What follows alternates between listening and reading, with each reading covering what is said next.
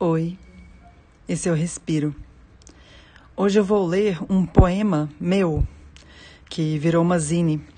Se chama Odyssey.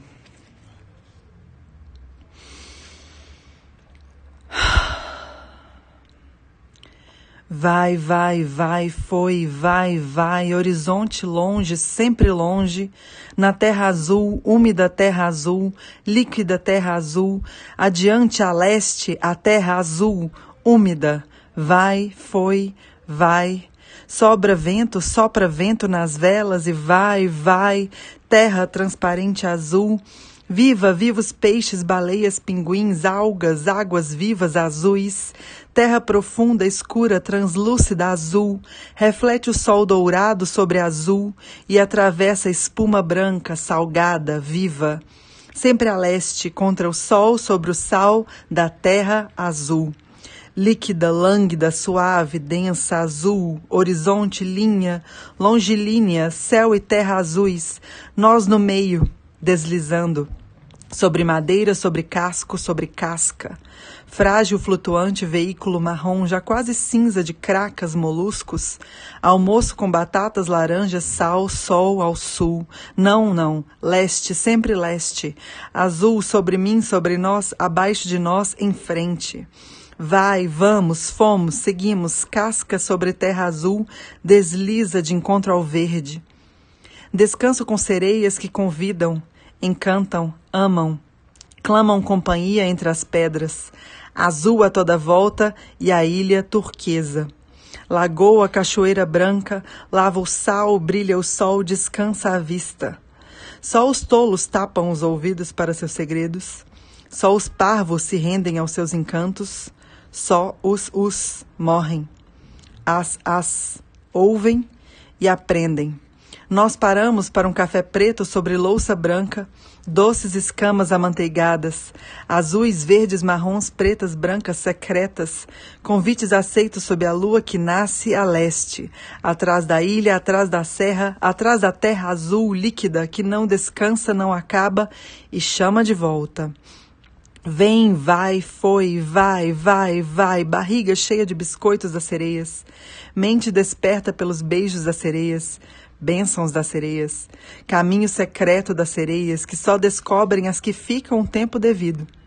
Mas antes, banho de terra fresca que alimenta mais que chuva, e vai, da cachoeira dos pros cântaros pros cantos do casco, cantos suaves de despedida desejam boa viagem, bon journée, as sereias falam francês, português, inglês, cantonês, russo, zulu, banto, suahili, guarani, tupi, aimara, maia, malaio, filipino, coreano, cambojano, grego, latim.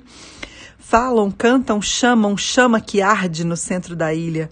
Aquece banhos, ferve terra, cria corrente que segue a leste, de dentro para fora, sempre a leste, em frente, atrás do sol, linha reta entre azuis, azul claro, escuro, branco, brando. Adeus. Vai, vamos. Espremida casca. Segue, desliza entre azuis. Azul, azul, as, a, casa.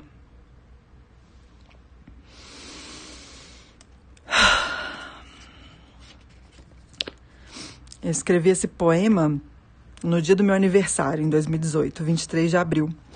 É, eu estava fazendo uma residência literária em Óbidos, que é uma cidadezinha muito pequena em Portugal, que é uma das capitais literárias do mundo. E eu estava lendo durante essa minha residência, é, encontrei uma versão da Odisseia em inglês e outra em português num sebo. Comprei as duas lá em Portugal mesmo. E, e estava lendo durante essa minha residência. E é um livro que eu gosto muito, que eu já tinha lido e estava quis reler, né, durante essa estada em Portugal.